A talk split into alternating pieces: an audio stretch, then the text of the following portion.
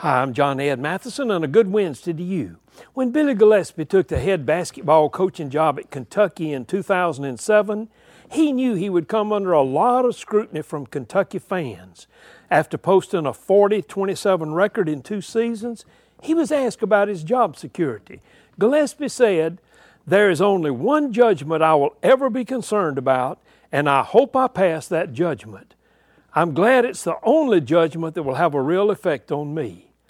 When I read that, I thought he might be referring to some theological statement about the final judgment.